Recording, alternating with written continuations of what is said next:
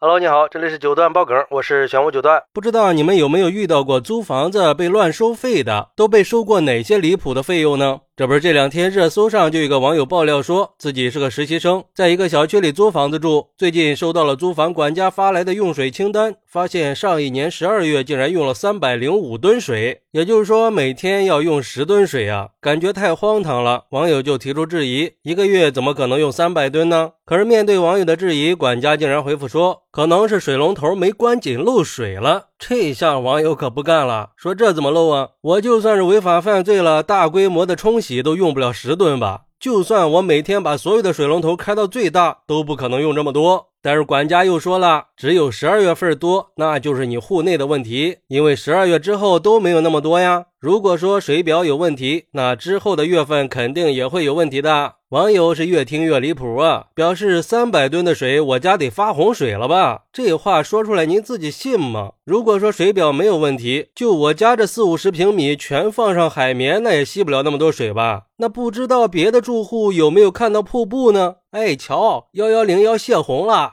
那是不是得给我额外付点景观费啊？说实话呀，这事儿确实够奇葩的。三百吨的水得有多少啊？换算下来，三百吨的水体积是三百立方米，也就是说它需要一个长十米、宽十米、深三米的容器才能装得下。而对于这个事儿，有人就说了，其实自来水多收费这个情况好多人都遇到过，这种明显就是水表的问题嘛。一个人住的话，一年都用不了三百吨，别说是一个月了，简直就是离了大谱了。或者说会不会有看不到的地方漏水了，找人来排查一下。反正我一个人住还做饭，看了一下，我两个月才交了三四十块钱的水费。而且我之前也遇到过这种恶心事儿，说我一个月用了几十吨水。那会儿我一个人住还天天上班，用水也就洗洗澡洗洗衣服，找房东理论也没用，反正就是让你交水费，十块钱一吨，电费收我一块五一度。明知道他黑心，但就是一点办法都没有。所以说收自来水费的时候一定要仔细的看明细啊，要不然被多收了钱吃亏的是自己啊。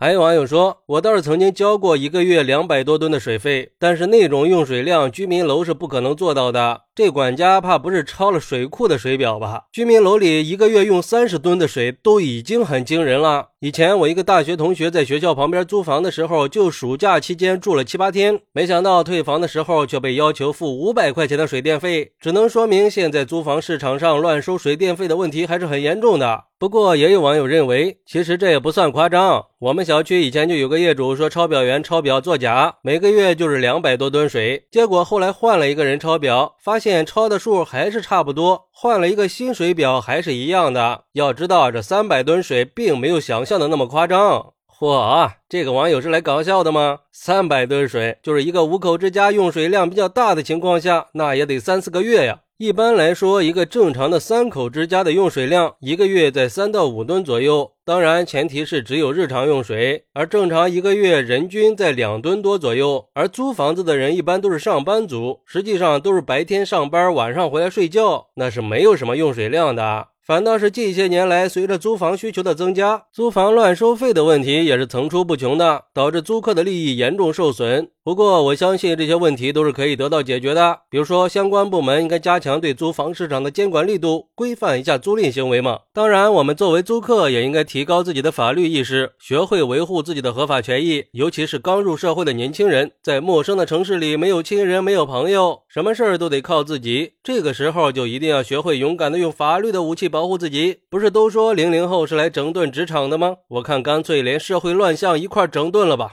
营造一个公平公正和谐的租房空间嘛。好，那你有没有遇到过租房子乱收水电费的情况呢？快来评论区分享一下吧，我在评论区等你。喜欢我的朋友可以点个订阅加个关注送个月票，也欢迎点赞收藏和评论，我们下期再见，拜拜。